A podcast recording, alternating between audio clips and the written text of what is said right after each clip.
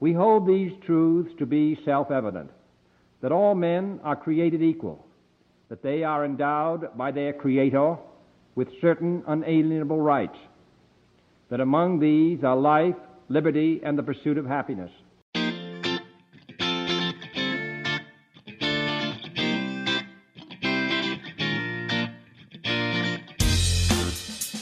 And that music can only mean one thing. The Delaware Valley Journal is on the air, the official podcast of DelawareValleyJournal.com, where we cover Bucks, Chester, Delaware, and Montgomery counties. I am Michael Graham with Inside Sources. Our intrepid newsroom master, Linda Stein, is cracking a whip over our staff. Linda, how are you?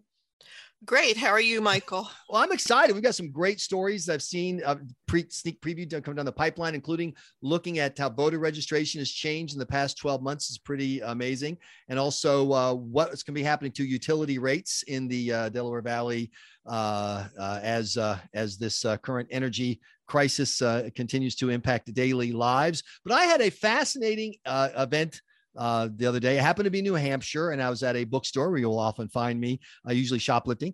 And uh, there was a, a, uh, presentation by the author of a new book um, entitled "Dignity in the Digital in a Digital Age: Making Tech Work for All of Us." And who's the author of the book? But Congressman Ro Khanna of the Silicon Valley. Congressman, welcome to the Delaware Valley Journal podcast. Thank you, Michael. It was great meeting you, and I'm honored to be on your podcast. Well, it's not much of an honor, as you'll quickly see. But uh, uh, I have to say, what shocked me, obviously, I'm familiar with your work and with your uh, your role as part of the kind of progressive wing of the Democratic Party and your activism on issues of uh, income equality, et cetera. But then in the conversation, you casually mentioned you're from Bucks County, Pennsylvania. I'm from Bucks. I'm from. My parents are still there. I come to visit. I grew up in uh, in Salem and then uh, went to Council Rock High School. Grew up going off into the vet, you know. But when I was cheering for the Phillies, it was uh, Mike Schmidt and Von Hayes, Lenny Dykstra, and Buddy Ryan's Eagles team. So I, uh, you know, I have fond memories of growing up in uh, Bucks. Well, I actually want to back up because I got to hear your presentation about your book, and you talked about your parents immigrating to the United States and the path that you got you on so that you started looking at issues of economic equality, social justice, etc. Tell us your parents' story before you tell us your story. Sure. My uh, parents came to this country in uh, the 1960s. My father came to study uh, engineering. Uh, he went to uh, the University of Michigan. Uh, still a big Wolverines fan. my mom is a substitute school teacher, and my mom's father was involved in India's independence movement. He spent four years in jail uh, with Gandhi in the 1940s as part of India's independence. And so my grandfather was a, a big influence on, on my life. He passed away when I was nine, uh, but he was such a larger than life figure in our family that that I think is really what inspired my interest in public service. And I was born in uh, Philadelphia in 1976, uh, our bicentenary. So I, I have a great affection for Philadelphia. You said your grandfather had inspired you to go into politics. Basically, is that why you're uh, living this life as a congressman? Well, my grandfather uh, showed me that uh, politics can make a huge difference, and I it gave me an interest in human rights. Actually, my first activity was publishing an op-ed. I still remember the Bucks County Courier Times when I was in ninth grade. There was this teacher, Mrs. Robb at Holland Junior High, and she said you had to get published. And so I wrote an art who was a columnist at the time at the Bucks County Courier Times. Uh, you know, the essay wasn't good enough to publish it as a whole, but he wrote, uh, read this 14 year old's lips, George at the time I thought, wow, this is amazing. The president of the United States is going to read my op-ed. now, now I write op-eds in the New York Times and I realize the president still doesn't read them. But, uh, you know, it gave me a sense that uh, you can uh, make a difference in this country. And what a, what an incredible nation that uh, you can have your voice heard as a son of immigrants. And I was speaking on issues of war and peace. And that from a young age gave me an interest in uh, having an, having an impact.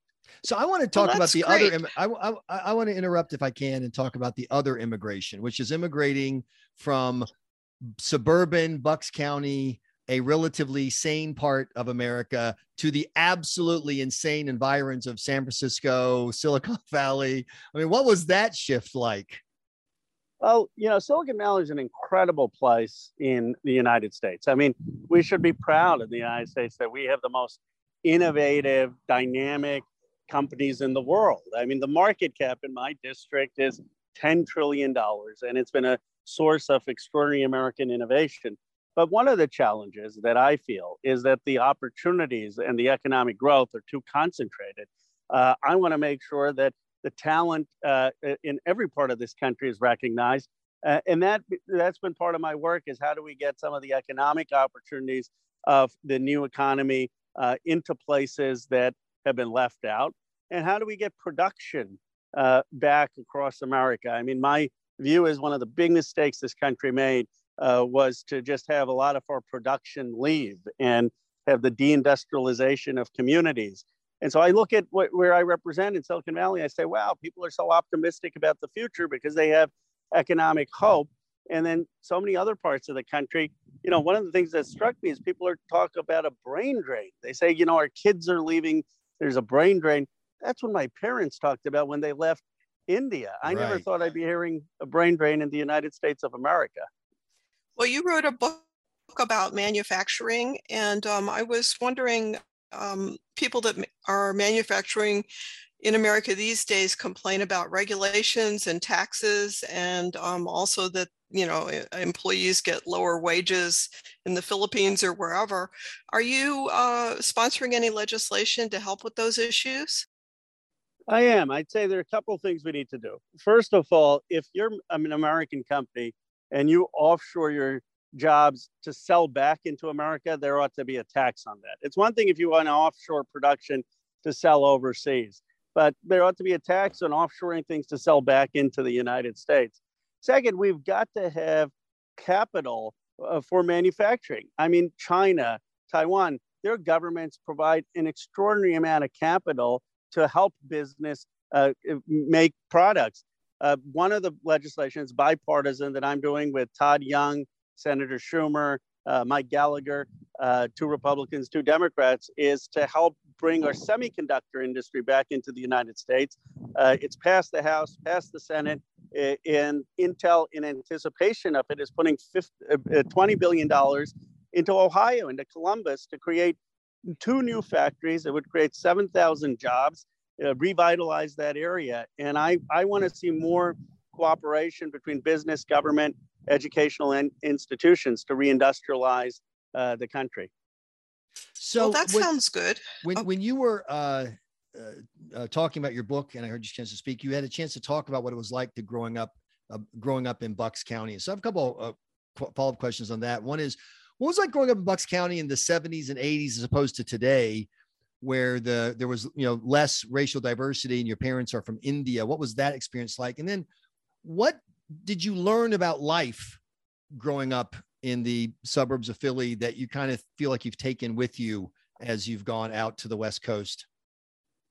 Well, I'd say my formative experiences of politics were all in uh, growing up in Bucks County. A couple things. One, you know, our street. We used we had my dad was a middle class chemical engineer. On our street, we had someone much wealthier, was a senior vice president. We had folks who were plumbers, we had uh, electricians, uh, and it was really a mixed uh, economic community. But we all played on the same uh, little league uh, teams. We all were uh, played street hockey. We watched Rocky movies. There used to be this game Strat-O-Matic, which we used to get together. uh, you know that, and then you know I don't know the, the, if it still exists, but there was a 610 radio. Howard Eskin. We used of to course. listen to that. You know, so I mean, it was a it was a just an experience where you grow up. You're proud of the country. Uh, no one makes you think. I mean, I grew up in Bucks County, being one of the only Indian kids in my high, entire high school, thinking you, know, you could do anything in America. It's mm. one of the reasons I still have such a belief in this country. And, uh, you know, there was this incident I talked to you about when we moved in uh, to Amsterdam Avenue in Holland, where there was some chatter on the streets. The, the Khannas are moving in. What, what's going to happen?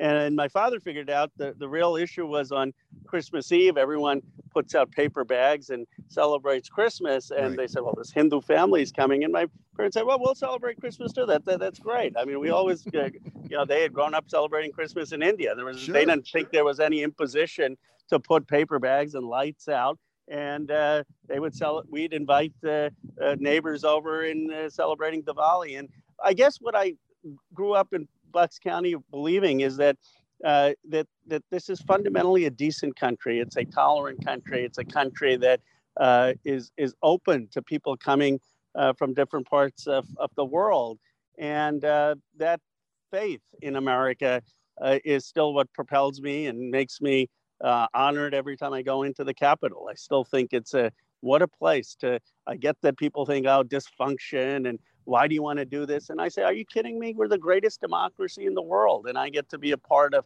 making decisions. That's that's an incredible responsibility. So you're promoting the Green New Deal, and part of that is uh, an emphasis on electric vehicles, right? Um, but what about the grid? Is it ready to handle it when everybody plugs in their car to recharge overnight?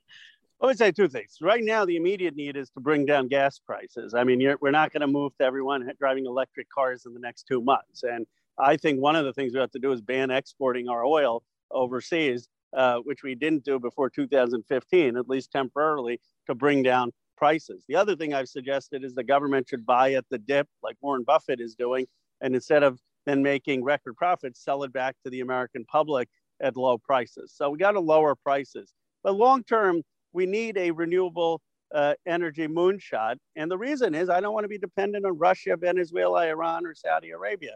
Now, part of that is we need battery technology, we need solar technology, we need wind technology. But you're absolutely right. We need, also need better transmission lines to, to have the grid. We need more charging facilities to have uh, charging stations uh, across uh, the country. We need better batteries because, you know, I'm one of those people, I go to the gas station you know, when I'm almost at empty. And, you know, people aren't going to want to be in these electric vehicles until their charging place is convenient everywhere uh, so that it's con- convenient. But I, I, guess my perspective on this is why don't we want America to lead in all of this? I don't want China to lead. You know, 80% of lithium ion processing is done in China. Lithium ion is going to be the new oil in the 21st century. It's going to be needed in almost all of these batteries. I want that done here. It's good jobs. It, it, it it's industrial jobs, and, and it would make us the leader. So uh, with the, you've opened so many more doors, we could talk about them, and we'll definitely have to have you on again. Maybe when you're going to be in town visiting family, we can get you on the, the podcast. But uh, for this uh, episode, I want to finish with this, uh, Representative Khanna. When people from other countries, whether you're traveling maybe on a congressional delegation out to Europe or to the Middle East, or maybe you're visiting your family in India, and they ask you, what's America like? What does it mean to be an American in 2022, say versus 1980 or 1950? What do you tell them? I say we're the greatest country in the world. It's a country of freedom where we still have the most open political process. I mean, think about it. A, a, a son of immigrants in a middle class family at the age of 40 was elected to represent arguably the most economically powerful district in, in the world. Uh, that story is not possible in Germany or France. They wouldn't put uh, a son of immigrants uh, in representing their key industry. They'd have some third, fourth generation person there. And I say it's a place that is extraordinary in its entrepreneurship, extraordinary in its innovation. And people say, yeah, you have a really polarized political environment. And I say, yeah, we do. And we have our challenges. But let me tell you something. We're going to become the first truly multiracial, multi-ethnic democracy in the world. No other place has done that you know, I, I, I end with this. I had an Algerian person from France in my office, and she was third generation Algerian, and she said the Algerian community didn't feel uh, to be French, even in right. the third generation. And I guess, you know what I remember about Bucks County? Yeah, was there a time someone said, hey, Ro, go back to India when I was on the basketball court? I'm sure there was. but the point is this Bucks County made me feel I was just as American as anyone.